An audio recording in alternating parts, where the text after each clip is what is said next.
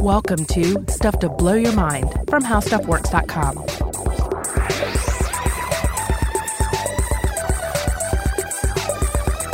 Hey, welcome to Stuff to Blow Your Mind. My name is Robert Lamb. And I'm Joe McCormick. How are you doing today, Robert, on this fine summer morning? Well, I'm doing great because we're we're about to jump into our our annual summer reading episode. Every year I feel like we end up doing these too late in the summer and everybody's already gone to the beach. So their beach reading time is gone and they ended up just reading whatever was in the beach house they went to or something.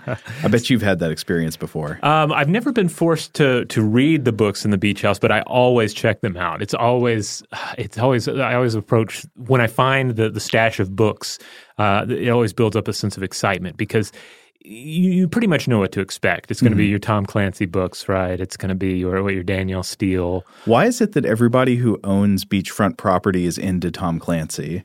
I don't. I that don't is a strange confluence of characteristics of a person. It does seem like the the the type of person who owns a beach house seems to have Tom Clancy books, or is it the other way around? People who go to beach houses tend to bring Tom Clancy books with them and then leave them. Like if you're into kind of uh, like like Cold War military technology and, uh, and nuclear submarines and stuff like that, you just end up with a lot of extra money and real estate investments. I don't know, but I mean, you can say, well, yes, Tom Clancy books were highly popular, but mm-hmm. why do I see more Tom Clancy books seemingly without actually doing like a scientific study of this, why does it seem like there are more Tom Clancy books than, say, Stephen King books yeah. or Michael Crichton books?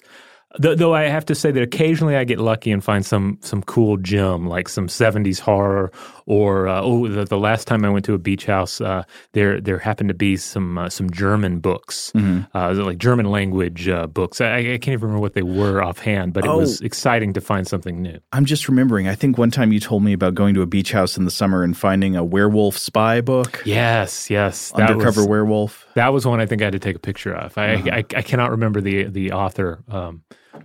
or the title, but it was I think it was a 70s or early 80s publication. Well, anyway, there's still time in the summer, still time to read summer reading books. So we're here with our picks for the summer of 2018. But before we get into that, I think we need to remind you real quick that we're about to go on tour. That's right. We have a we have a, a, a mini tour coming up, and this is going to be in September. Specifically, September 5th, we're going to be in Boston at the Armory. September 6th, we're going to be in New York City at the Cutting Room. September 7th, we're going to be in Philly at the at Underground Arts. And then, the, and then on the 9th, we're going to be in Washington, D.C. at Union Stage. So if you've ever wanted to experience Stuff to Blow Your Mind live, if you want to check out a, like a unique Stuff to Blow Your Mind experience, uh, this is the opportunity to do it. This is going to be a special episode. Uh, we're really excited about what we're putting together. Yeah. So if you are interested in coming out to see us, you can click on the tour tab on our website at stufftoblowyourmind.com and you can go ahead and get your tickets today. Yeah, go to stufftoblowyourmind.com, live shows tab right at the top. Click on it and buy your ticket. Get ready to go. But now back to summer reading, which which really this whole episode is always like the, the the the, final minutes of an episode of Reading Rainbow. Do you remember watching Reading Rainbow as a child? Well, of course I remember it, but what happened in the final minutes? You would have just a, a few different children would present a book that they had read and loved, and essentially it was like a mini book report. Mm-hmm over the years it's we've had different host arrangements sometimes we've had guests mm-hmm. either guests from other how stuff works podcasts or guests from outside the uh, organization uh, this this year it's just uh, just Joe and, uh, and, and me, but uh, still uh, we have some some really exciting books to discuss here. some books that some many of you out there have already read. others others of you are going to be introduced to some new reads for the first time. All mine are Tom Clancy books. Spoiler alert. One quick caveat: this is going to be a two-parter. Uh, so this is going to we, be. We started talking about books, and then we went for two hours. Yeah. So uh, sorry, or or I guess not sorry about that. Everybody loves uh, talking about books and uh, cool concepts. So yeah, be prepared. This one's going to be split in two. You know, uh, I don't know about you, Joe, but personally, the nonfiction part of summer reading is always a challenge for me because I find that almost all of my nonfiction reading is usually podcast research. Yeah. And if I stumble across a new fiction, a nonfiction book that I'm interested in, then I'll probably shoot to cover it on an episode. Exactly. You know? Yeah. So, um, so this year I, I, made sure that I picked out something uh, that I'd been meaning to read for a long time, and something that felt timely. Uh, you know, especially given some of our recent episodes. Yeah, I know what you mean. Uh, cho- choosing which ones to talk about can be difficult because, for example, uh, one of my favorite books I read this year, I know, was was Carl Zimmer's awesome book. She has her mother's laugh, which we interviewed Carl about on the podcast in June. And so you're thinking about that, and I say, well, that's that is definitely one of my favorite books I read this year. But we already did an episode about it, so it doesn't make sense to like really recommend that again. Yeah. Uh, so I, I tried in this episode to pick books that I hadn't talked about or hadn't talked about much on the podcast already. Yeah, uh, likewise, I had a I had a similar problem with with fiction choices because when it comes to literature, I'm kind of a I guess I'm kind of a selfish lover. I will um, I, if I really dig a work of fiction, I'm probably going to talk about it on the show. Yeah. So both of my fiction choices uh, this year, uh, my main choices that I made, uh, I have discussed at least in passing on few on past episodes, but I haven't really, I think, uh, you know, chewed them up properly uh, on the show. Um, uh, but on the other hand, one of my f- absolute favorite books from the last year was uh, R. Scott Bakker's The Unholy Consult. And we actually had Scott on the show to talk a little bit about that book. So uh, I'm, I'm not going to talk about it anymore here. Is that the one a bunch of people were mad about? Well, I don't know. A bunch of people were mad about. There was some division among the the fans uh, about like what the ending meant. You know, it, it stuck. It stuck with you, and I felt like it was very much in keeping with the uh, trajectory of all the previous books. Well, let's uh, get right into our book selections. All right, Robert, I think you are starting with a classic, aren't you? Yeah, a classic that I had I had never read. Uh, uh, so this was a first time for me, but I was well fam- familiar with it by reputation. The Demon Haunted World: Science as a Candle in the Dark by Carl Sagan from 1995. Uh, so the author here, of course, is Carl Sagan, noted uh, astrophysicist, author, Cosmos television host, and one of the most important and enduring science communicators of the 20th century. And now th- this is one of those big. This is like one of the great science communication tomes. Yes, yeah, uh, and and this was also the next to last book written in Sagan's lifetime, as he died of pneumonia in 1996 after a, uh, a battle with cancer. So yeah, I picked it up recently, following our most recent episodes of Stuff to Blow Your Mind on science communication and the dangers, uh, particularly of the illusory truth effect. Oh yeah, so we had a two-parter on that recently, and that's the the concept that's now been shown in multiple studies, replicated over and over. That simply exposing somebody to a claim and then repeating that claim over and over actually does provably make people believe the claim more. Yeah, and it really made us think about ab- about the show, about uh, some of the things we talk about. Sometimes we talk about erroneous theories or, um, uh, say, r- radical hypotheses, and and you know, to what extent uh, should we do that? To you know, what what is what is our responsibility? What as a as science communicators? I think I have come away thinking, I've thought about this a lot since the episode. I think I've come away thinking, as I originally did, that it doesn't make sense to say we can never discuss bad ideas on the podcast. I mean, that's that's a lot of what we do. Mm-hmm. And that's, that's an a lot of what important thing science is, Yeah. Yeah. That's a, it's an extremely important thing to do. It's not like once an idea looks unlikely or has been disproven, you should never speak of it. But I think that the point is that whenever you speak of those things, you should make clear that simply repeating the thing and then saying it's not true isn't the whole story. That you give the alternative account, that you get that you analyze, you explain, you, you give people context that's memorable so they can understand what the truth is. Yeah. And so, you know, and I've been thinking about this as well, and I realized this would be a perfect book to to, to seek out again, because, you know, given Sagan's expertise in science communication and his willingness to engage in uh, the sort of open minded yet skeptical thinking that we tr- really try and pull off on the show. So I picked it up and uh, and checked it out. So, in this book, Sagan set out to explain just what science offers us as a culture, how pseudoscience and magical thinking work against it, and indeed why many of us are sucked into these ideas when science can both better amaze us, I mean, and improve our, our lives and our understanding of the world. That that is one of the key tragedies that the science communicator has to observe over and over again is that like say you see somebody get sucked in by ancient aliens literature and they uh, you know they they they say you can't explain the pyramids unless aliens came in and did it. One of the worst things about that is it's not just wrong but it cuts you off from understanding the fascinating reality of how ancient people with very limited technology accomplished this amazing feat of engineering and construction. The, the truth is actually more interesting but it's it's sometimes harder to communicate how interesting it is Pseudoscientific ideas are often more uh, interesting in a shallower way. They, they've got something that can grab you in one sentence. You know what I mean? Yeah, so Sagan makes this point as well that it is this uh, inauthentic shortcut to awe. When the real story can provide awe, it's just it's just more difficult to show how it provides awe. Yeah, in the, the early stages of the book, he talks about riding in a taxi cab with this character that he he nicknames Buckley. Uh, and Buckley's very interested in the world. Buckley's asking, say, like he recognizes Sagan um, eventually, and so realizes he's the TV science guy. So he starts asking him all these questions about ancient aliens and the lost city of Atlantis, and all these questions. And Sagan is just kind of having to break his heart over and over again, saying, "Well."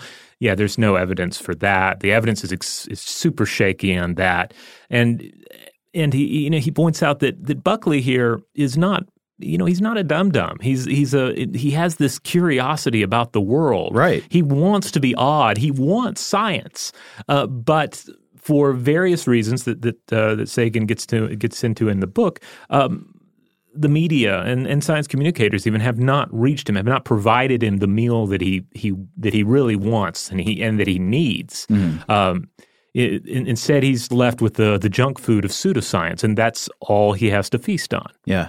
And it's unfortunate that that's the dynamic, but you can see why it is because giving good explanations based on facts and real evidence and rigorous analysis, that that is all constrained. You know, it's constrained by all these limits imposed by reality. There are only so many things you can say that are actually logically correct and follow from your premises. There are only uh, so many things that you can actually prove with real hard evidence. You can use your imagination to make up all kinds of alternative crazy things to say that can be interesting and you're not constrained by those problems. Yeah, um, and you know, ba- back to the idea of like, how do you communicate science? Then, how do you discuss crazy ideas and balance them? Um, you, you do see a lot of this done very well in uh, Sagan's book here. For instance, he talks about UFOs a bit because it, it was then, as it is now, still a, a, a topic of. Uh, uh, of, of, great interest. You know, people hear about UFOs. If you're like uh, like me, you grew up watching unsolved mysteries, and you're just bombarded with these ideas. Though I feel like UFOs are uh, less discussed now than they used to be. I feel like that was a much bigger domain of pseudoscience in decades past. Yes, but we still have these stories of, of UFOs um, that we're that we draw on, right? Yeah. Uh, and one thing that, that Sagan does really well in this is that he he talks about, say, the the Cold War sightings of UFOs and to, to what extent the the government was looking into these, and he goes into say weather balloons, uh, uh, observation uh, balloon to high altitude balloon technology, and we've all heard that uh, brought up as a as, a, as an explanation for unidentified flying objects before. Uh, but Sagan does a great job in this of really breaking down like what sort of technology, uh, balloon based technology, was being used at the time, not only for observational purposes, but also for uh, intelligence purposes uh, uh, uh, by, by the United States.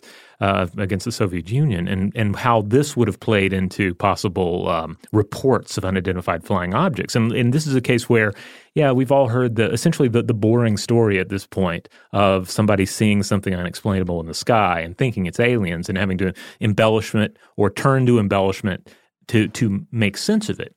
But these real stories of, of of of weather balloon technology and what we were doing with them at the time is is even more fascinating just because I feel like fewer people uh, have heard the story. Yeah. And indeed, it's a story I wouldn't mind returning to in a future episode.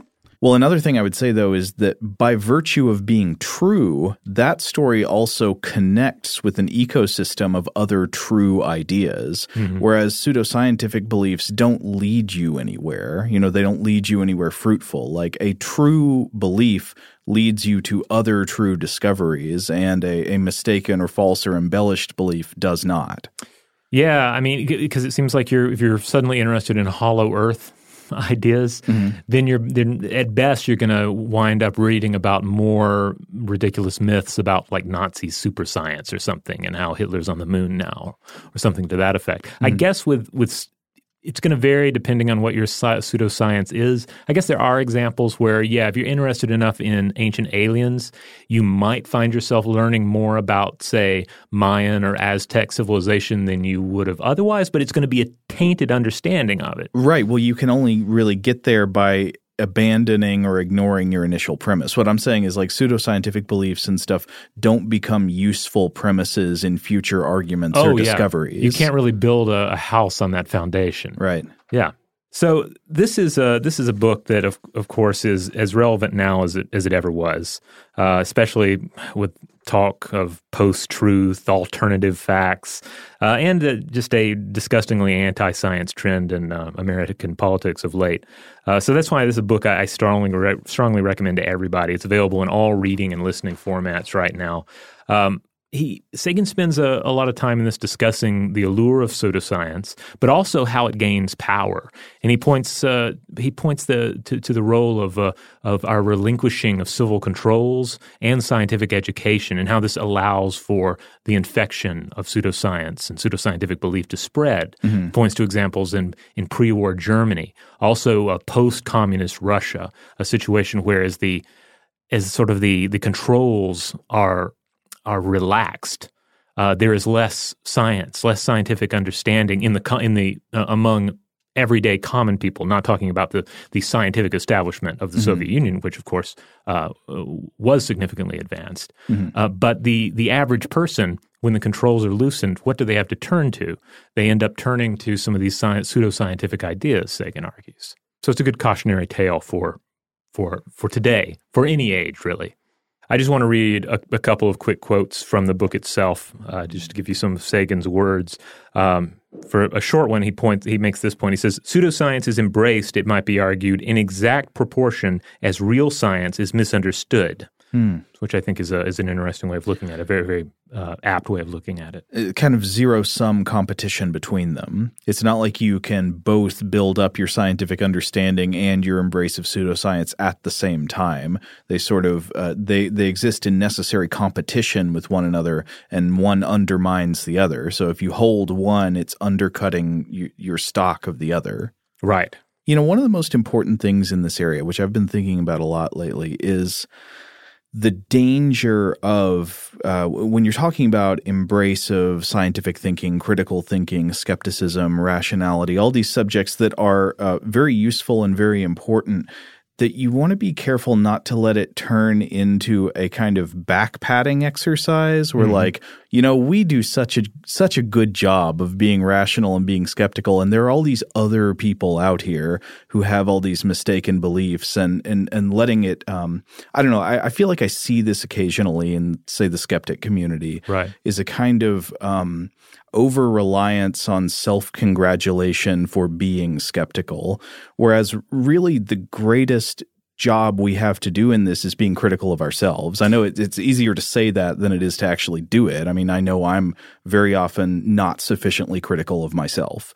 Uh, but but that's what we should really be focusing on, like remembering like this isn't something other people do. This is something I do. Yeah, and, I agree, and and I, I I say that I have to say that I, I have to watch myself as well. You know, I mean, yeah. I have to ask myself, well, this particular hypothesis, uh, am I, why am I attracted to it? Like, mm-hmm. is, is it speaking truth to reality or is it speaking to some other need inside me, you know, some yeah. religious need perhaps that is not being fulfilled by something else in uh, in culture. Yeah, I feel like I have to be one of the ways in which I have to be very careful here is like I feel that I am irrationally attracted to overly interesting or cool ideas. Yeah. I've brought this up a lot when we talk about the bicameral mind idea. Now, uh, of course, as I've said before on the show, you know, we, did an episode about this last year. It's come up a good bit since then. It's one of the most interesting hypotheses I've ever come across. I wouldn't say it's just like, you know, it's just flagrant pseudoscience. Like Jaynes was a psychologist. He brings a lot of evidence and interesting argument. But then again, it's a radical hypothesis. He asks you for, you know, to go along with a, a very radical path with him.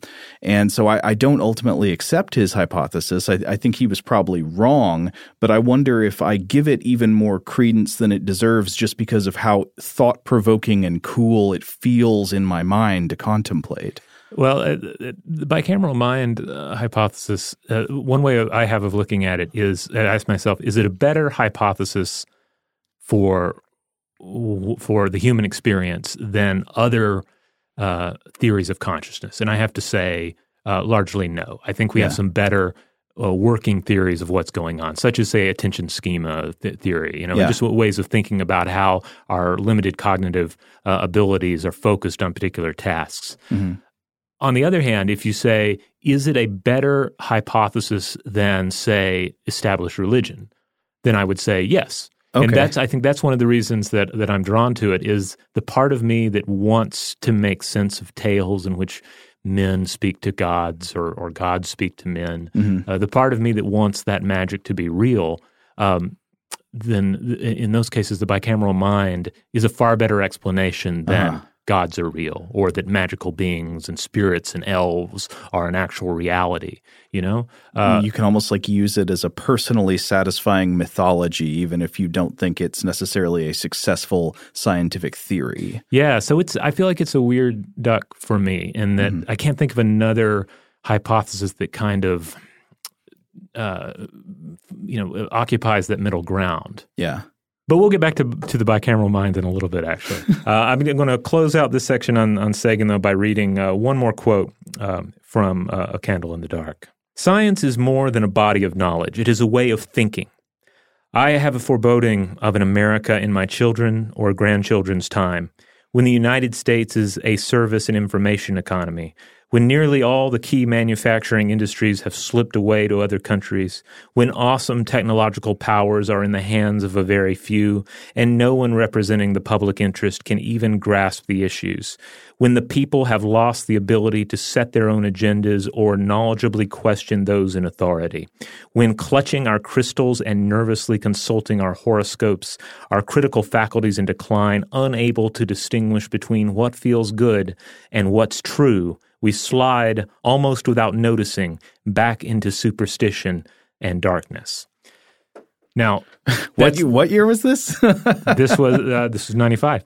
But um, I, I, don't want to. I, I, know that sounds grim, but but ultimately, this book uh, is making the argument, and Sagan is making the argument. I think this is an argument that holds true: is that we don't don't have to slip into darkness. Mm-hmm. We have to value science. We have mm-hmm. to value scientific thinking scientific education, and we have to to think skeptically uh, about the the world around us. Um, but there, but but as long as we don't abandon these pillars that have that are that are holding up civilization, um, there is hope.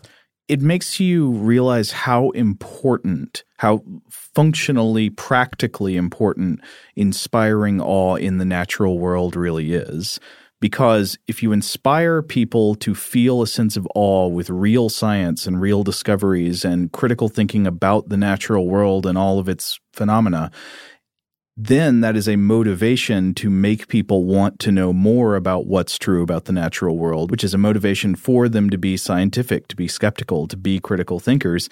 And so so inspiring us to have a sense of awe about what's true and what's real literally creates a better society. Right. And uh, so, yeah, I would urge everyone out there if you value these uh, these ideas, then uh, then celebrate them, share them with others, and certainly vote with them as well. Uh, wherever you happen to be, if you have the power to vote uh, where you live, uh, think about this when you consider the people and the organizations that you throw your support behind. All right, we're going to take a quick break, and when we come back, we're going to jump in with one of Joe's uh, recommendations for this year's summer reading. All right, we're back. All right. So, as I mentioned before, uh, I, I, wanted to talk about a book that hadn't really come up on the podcast before. And that book, the first one I've picked for this episode, is a book called Black Hole Blues and Other Songs from Outer Space by Janna Levin. This was first published in 2016.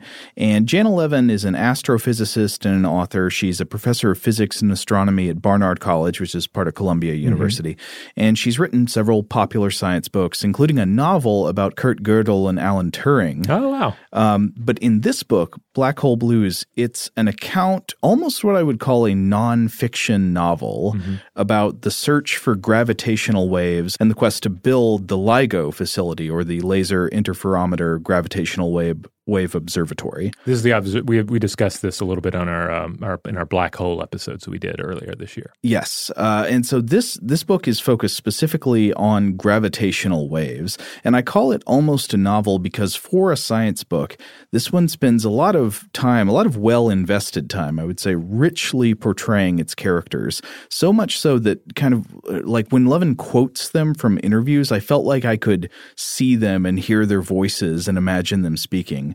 Uh, but of course, these characters aren't just characters, they are real scientists, and the work that they're doing is leading up to one of the biggest scientific discoveries of our lifetime. Now, Robert, do you remember when the gravitational waves observation was announced in, uh, I think it was announced in 2016, but the observation happened in September 2015? Do you remember what you thought then? I remember when, yeah, I remember when I first heard about it. Mm-hmm. I uh, I have to admit that I was like, this is a big deal, but I don't really, I, I would not be able to explain to you why it's a big deal. Yes, you know? same here. I, I, had to go looking stuff up, and so I was reading a lot about it at the time, trying to understand what was important about it. Um, and you, so a lot of people, I think, had that experience. They understood that it was a big deal, but they they didn't know exactly why it was a big deal. In fact, I remember when the announcement came out, I was here in the office and I was talking to one of our colleagues here, and and uh, you can imagine our colleagues here in the office, smart people interested in science. But he was saying to me, basically, he was like, "Yeah, all the scientists are saying this is important, but I can't figure out why it's so interesting or important." Mm-hmm. Like it, I think to a lot of people, it had the texture of a kind of dry observation. So it's like, okay, so we saw some waves. What what does that mean? Like there was nothing very uh, there was no strong image people could latch on to about it. There was nothing that had all that much of a personality about it. Right. It's it's in that that astrophysics uh, black hole territory we've discussed before, where it's it's really hard to have much in the way of personal engagement with the topic. But if you if you get into the subject, you realize this is one of the most profound and awe inspiring things we have ever discovered mm-hmm. as human beings.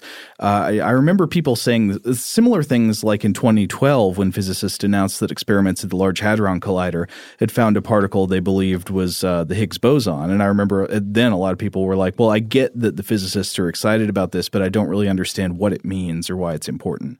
So if if you felt that way about gravitational waves at the time, this is a great book to read. It explains the significance of the discovery, it puts it in context, it it gives you all that awe, but it also mainly focuses on telling a story about the project to detect gravitational waves, how it eventually succeeded despite all these many obstacles. And I want to discuss that aspect of it in a minute. But first, I just want to give you a taste. So I want to read a passage from Levin's opening chapter of her book. And the opening chapter has been published, I think, in a couple places online. So you can go read that yourself if you want to check that out before you decide whether or not you want to get the rest of the book.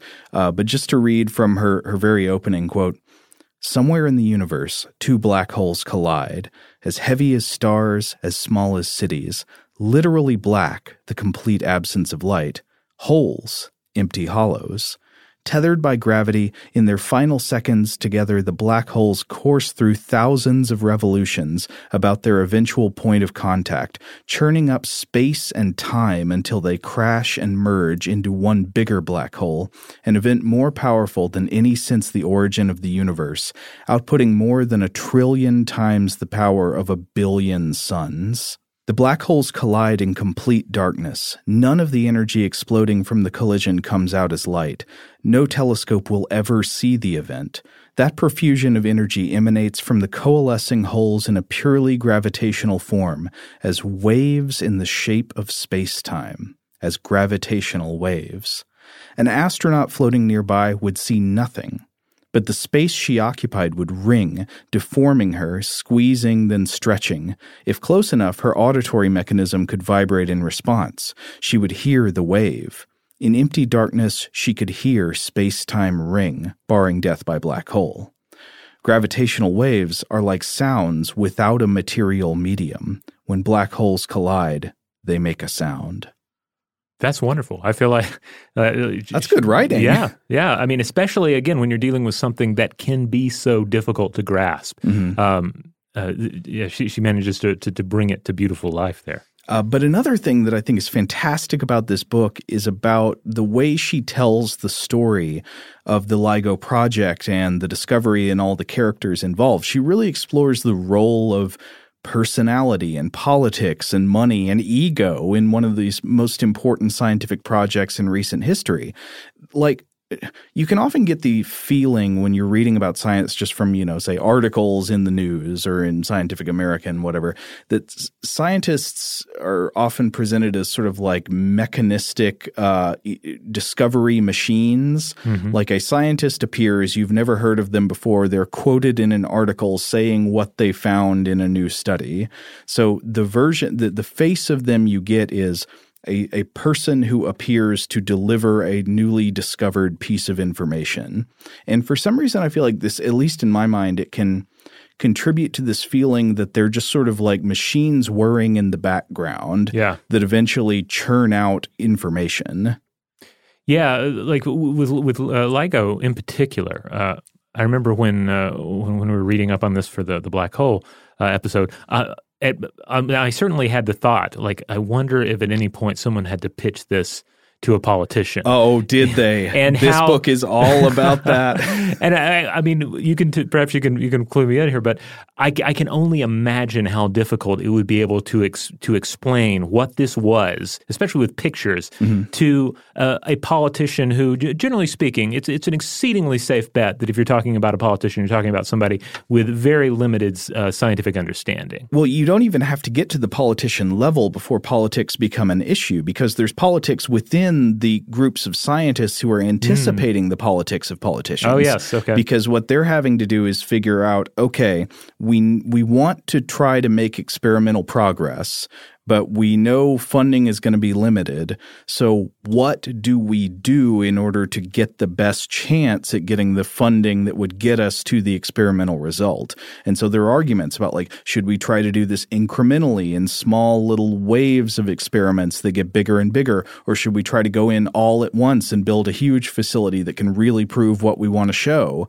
Um, and there are serious debates about this. And the characters in it are human, they're very human. And th- there's something just truly fascinating and surprising about the story this book tells that somehow from the meta organism of science, powerful, profound, objective discoveries are sort of cobbled together and achieved by collections of squabbling, flawed individuals through this sort of taped together ramshackle process.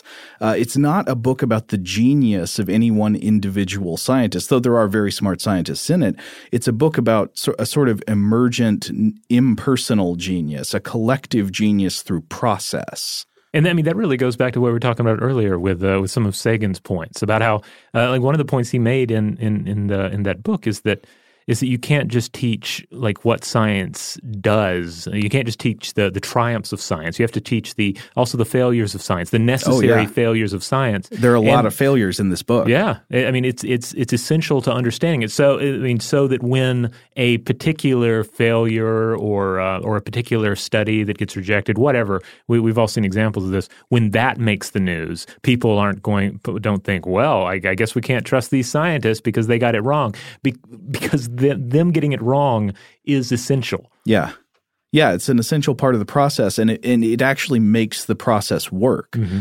Um, I also wanted to say just the epilogue to this book is amazing. It gave me goosebumps multiple times, uh, both in its account of the LIGO scientists trying to verify the first recorded signal, and then when it sort of placed that observation in the context of the entire history of the observable universe.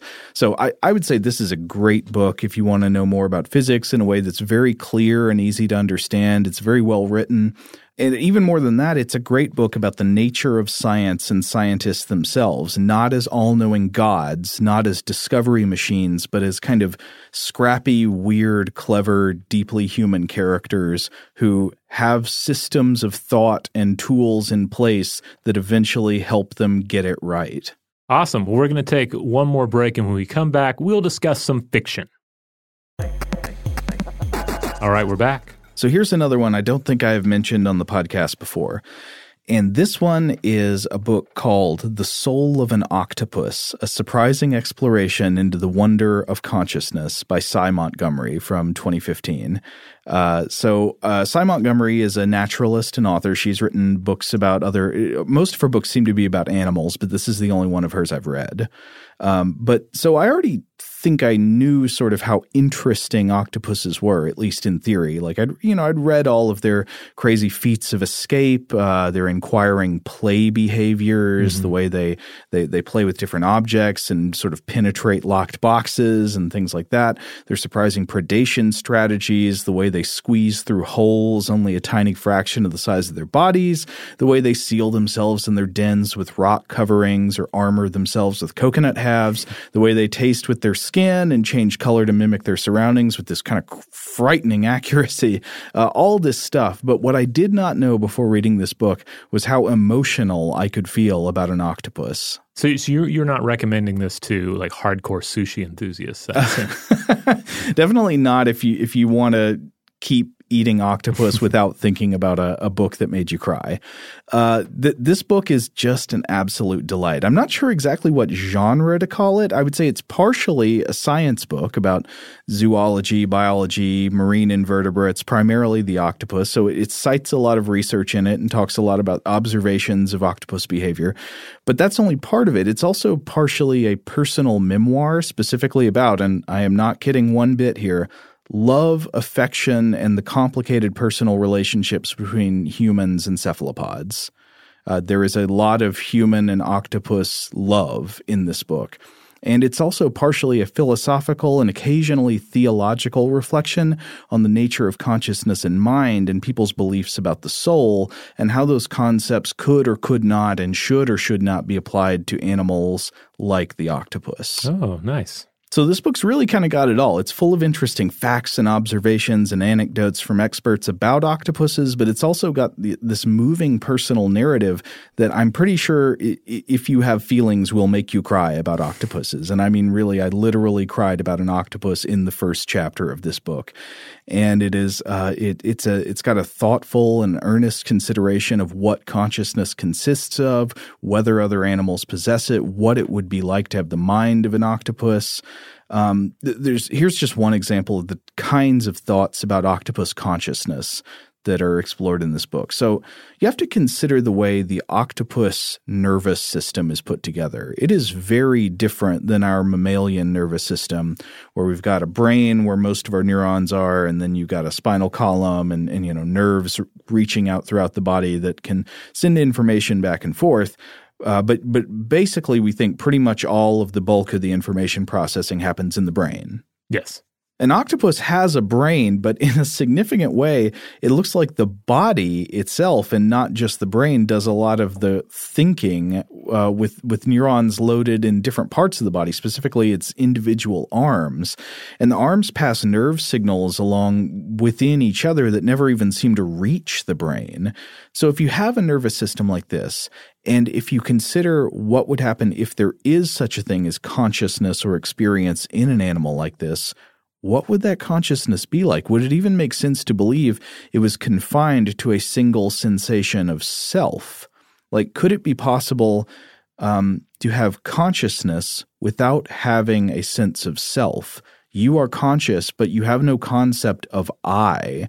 Instead, there are sort of like multiple networks all connected that are having an experience but don't necessarily identify themselves as a self. I mean, this is the sort of thing that it, it really makes makes me sound I mean it makes me feel silly when we do ask questions like what is the what is the the, the mind of, of, the octopus? You know mm-hmm. like like uh, in in the sense that we are trying to uh, just compare it to what we have uh-huh. like the, this this narrow uh, human uh, you know cognitive dimension that we we place so much emphasis on. W- What is the octopus's human mind like? Yeah yeah. And it's like it doesn't have a human mind. It has this this other form yeah. of, uh, of, of, of, of cognition, of, uh, of, of, of, uh, of, neural control. And it, it, by trying to compare it to us and using our minds as the, the gold standard, uh, it, it just it sets up this uh, this impossible task, right? Where we yeah. just say, oh well, it's not like it's not like what we have, so it it it it can't be uh, it can't be on the same level. It's like what kind of car do, does this animal have? Well, doesn't have a car. It has a motorcycle. Ah, well, it's a lesser being. You've just heard the call for an octopus motorcycle gang movie. I would watch it. We, well, we, they made werewolves on wheels. Why not octopods on wheels? It would make one rad. Um, what do you call it? The the cut, the the motorcycle jacket. cut. Is that what it's That's what they call the it. vest or whatever. Yeah, but they called it a cut. I think on Sons of Anarchy. I, Sons of Anarchy is where I get most of my uh, biker knowledge. That and Werewolves on Wheels. I, I don't know much about biker lore that's not in werewolves on wheels. I'm just saying it would make a cool uh, MC logo. Uh, yeah, it would. But then again, I'm, I think about how so if an octopus was to drive a motorcycle, it might have trouble. It might have trouble because I wonder if its arms that are controlling, say, the the different handles of the bike would really coordinate all that well. Because another thing that's very weird that the book talks about is the concept that the individual arms of an octopus have individual personalities hmm. as much as individual octopuses have different personalities than one another and they very much seem to. Like there there are lots of people who work with octopuses who have found that an octopus will have continually more shy or bold arms. It's almost as, as if the arms are minds within the overall body that can express themselves in different ways. Huh. That is fascinating. So, what if you had a shy arm and a bold arm, or like a peaceful arm and an angry arm? It seems like that kind of thing could actually be possible with an octopus. Interesting. Huh. But like I mentioned earlier, a lot of this book is also it's sort of a narrative memoir. It's like about the relationships between the author and other humans and octopuses. And these relationships often seem, if this makes any sense, to actually be based on mutual friendship and affection. There are these large passages about people, including the author, just touching octopuses and letting octopuses touch them. And it, you know, it's possible maybe the love and relationship is an illusion, like a mere projection from the minds of the people who spend a lot of time touching and feeding octopuses. But they seem very convinced. And just as a point of comparison, like what if somebody told you that your relationship with your favorite pet, your dog or whatever, was just a projection of your mind and your dog had no mind or experience and was just exhibiting stimulus response behavior? You know, you can't rule that out as a possibility. We have to say scientifically as far as we know that's possible, just really doesn't seem true to people's experience. Mm-hmm. And then again, on the other hand, the human relationship with the octopus is such an alien kind of relationship. These are these are not dogs. These are not mammals. They're not even vertebrates. They might as well be from another planet. They're clearly very intelligent based on their behavior and their problem-solving abilities, but the nature of their intelligence is so unbelievably strange to us.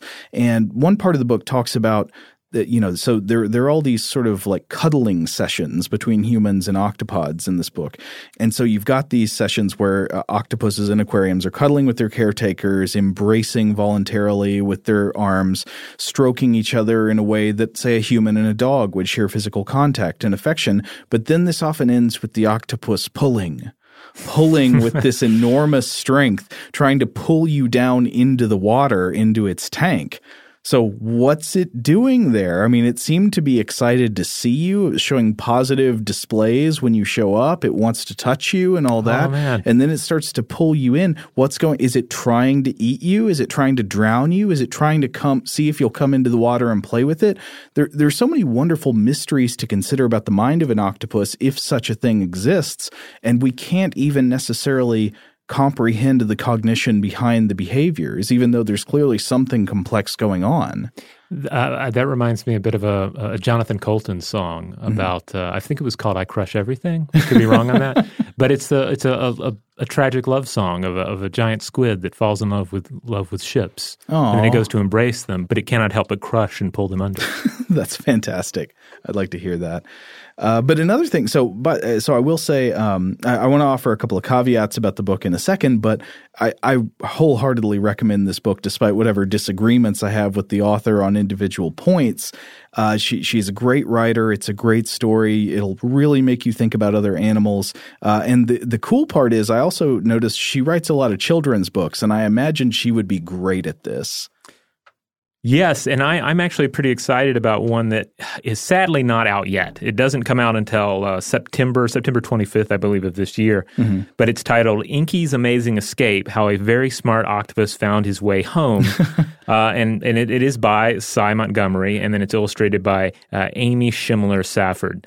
And uh, I've I've looked at some of the pages uh, that are available. You and it, it, looks it looks wonderful. It's going to deal with uh, an octopus that escapes from uh, you know a, a human habitat, mm-hmm. and uh, and and I believe it's going to be an exploration of some of the themes uh, that we've just you've just discussed. But of course, aimed and condensed for for for children to read or for parents to read with their children. Mm-hmm. Uh, it looks great. It's available for pre order now. Uh, I accidentally purchased another octopus book when I was looking for this one. Another octopus children's book? Yes. Or, yeah. No, so not the soul of an octopus, but the children's book. Right. I accidentally purchased, thinking I was I was grabbing uh, the Sy Montgomery book. I grabbed one called Octopus Escapes Again by Laurie Ellen Angus that is currently available for purchase.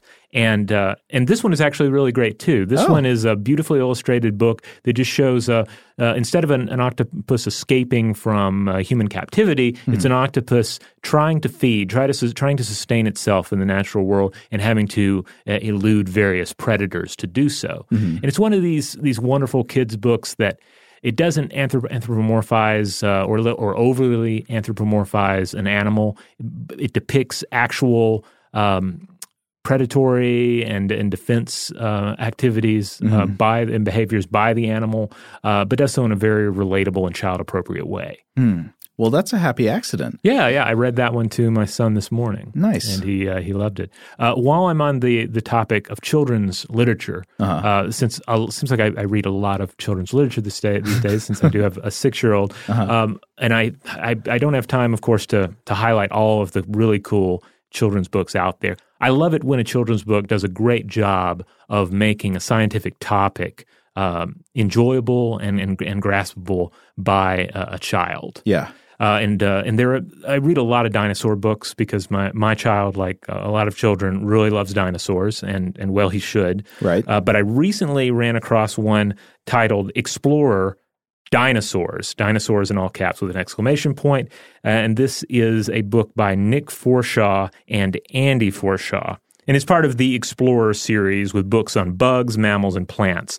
And it's it's just so good. It, it, technically, it's illustrated by Andy Forshaw and written by Nicholas Forshaw, Patrick Skipworth, and Christopher Lloyd. Not that Christopher Lloyd, different Christopher Lloyd. Uh, and it's published by What on Earth Books. It, it delivers in ways that a lot of children's dinosaurs books do. You know, it has some wonderful illustrations of the creatures, uh, you know, depictions of their anatomy, discussions of paleontology.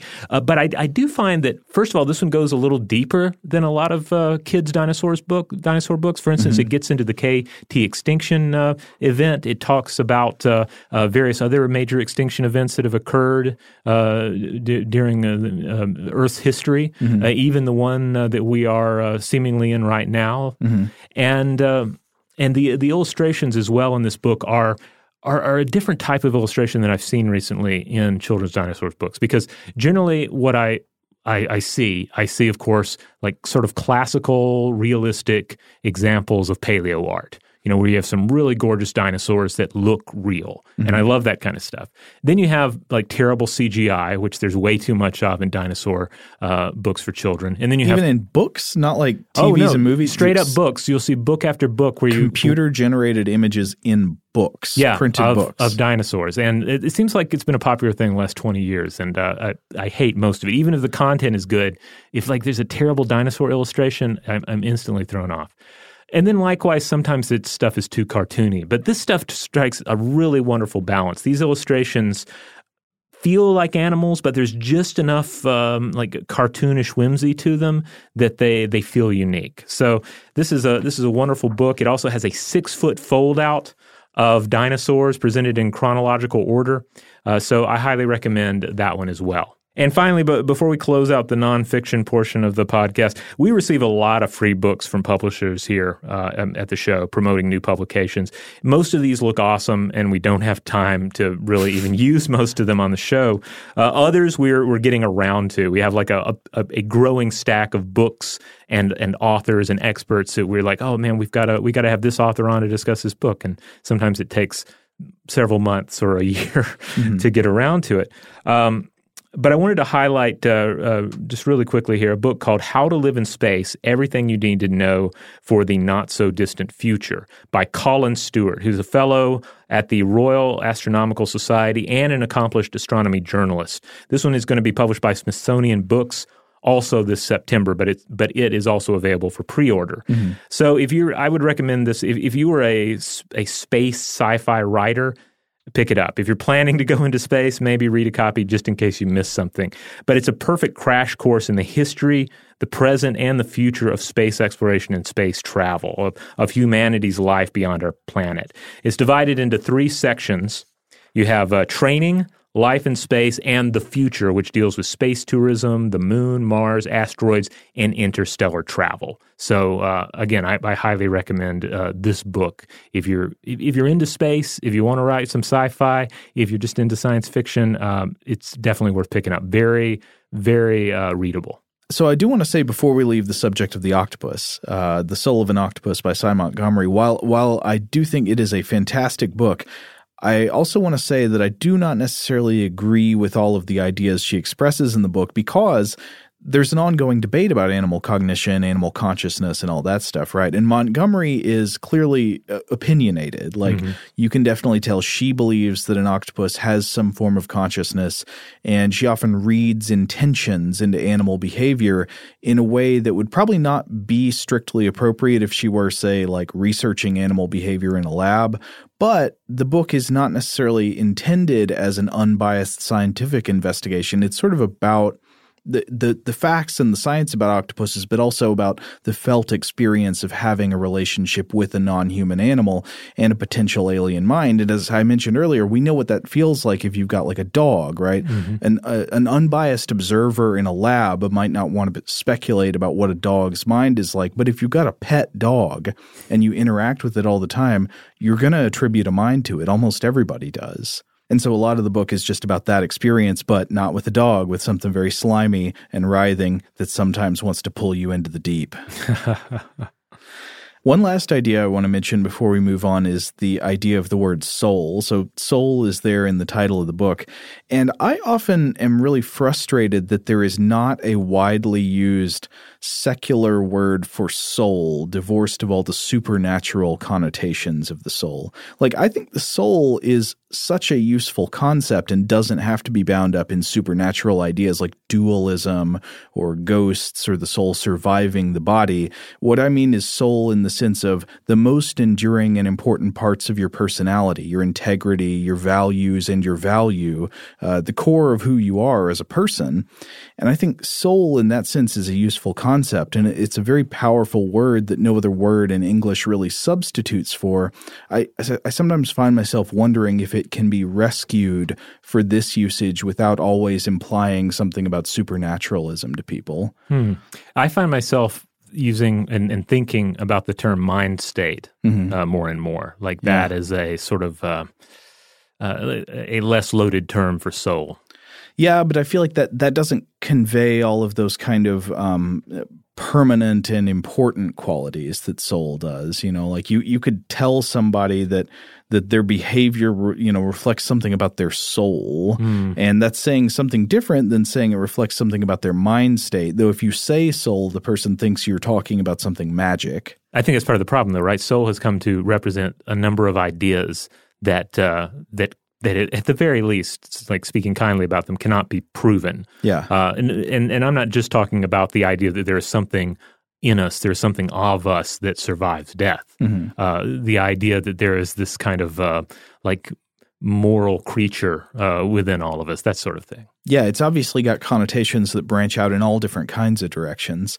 Uh, though, if uh, anyway, if you if you do explore the book, there is an interesting part. It's very brief, but she does also contemplate the theological implications of octopus minds and octopus souls, uh, and and I thought that was an interesting consideration too, sort of from a religious perspective that I'd never considered before. Like, is there an afterlife for an octopus? Uh, no, not so much that, but okay. uh, like our responsibility, like a, uh, the responsibilities of a religious person to an octopus. No, more like straightforwardly, like if there is such a thing as a soul, do octopuses have souls? Hmm. Like, do dogs have souls? Well, do octopuses have souls? And would they have one soul, or would they? I don't know. Each limb, like yeah. you say, like multiple souls. Or Yeah. maybe even that doesn't make sense. Yeah, it's almost like this is a problematic term that uh, doesn't really apply to anything in the natural world. Or does it? The, the discussion continues. But anyway, Soul of an Octopus, big thumbs up from me. Okay, looks like we're going to have to call it there for today because, as we mentioned, uh, we started talking about books and then we talked for way too long for a single podcast episode. So we're going to make this part one of our two part summer reading episode. If you want to continue the conversation, join us again next time. That's right. In the meantime, head on over to stufftoblowyourmind.com. That's where you'll find all the podcast episodes, including past summer reading episodes. Uh, and oh, yeah, if you want uh, more information, you want links, you want titles, you want the specific spelling for some of these authors we're discussing, there will be a list of the books discussed here on the landing page for this episode at stufftoblowyourmind.com. If you want to support the show, rate and review us wherever you have the power to do so. Big thanks as always to our wonderful audio producers, Alex Williams and Tari Harrison. If you want to get in touch with us directly to let us know feedback on this episode or any other episode, to suggest uh, books we should read, to suggest topics we should do in the future, to just say hi, let us know where you listen from, how you found out about the show, you can email us at blowthemind at howstuffworks.com.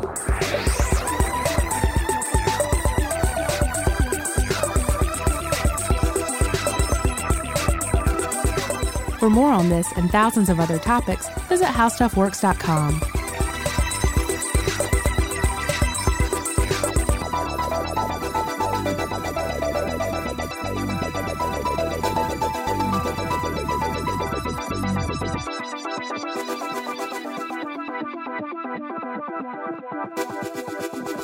Thank you.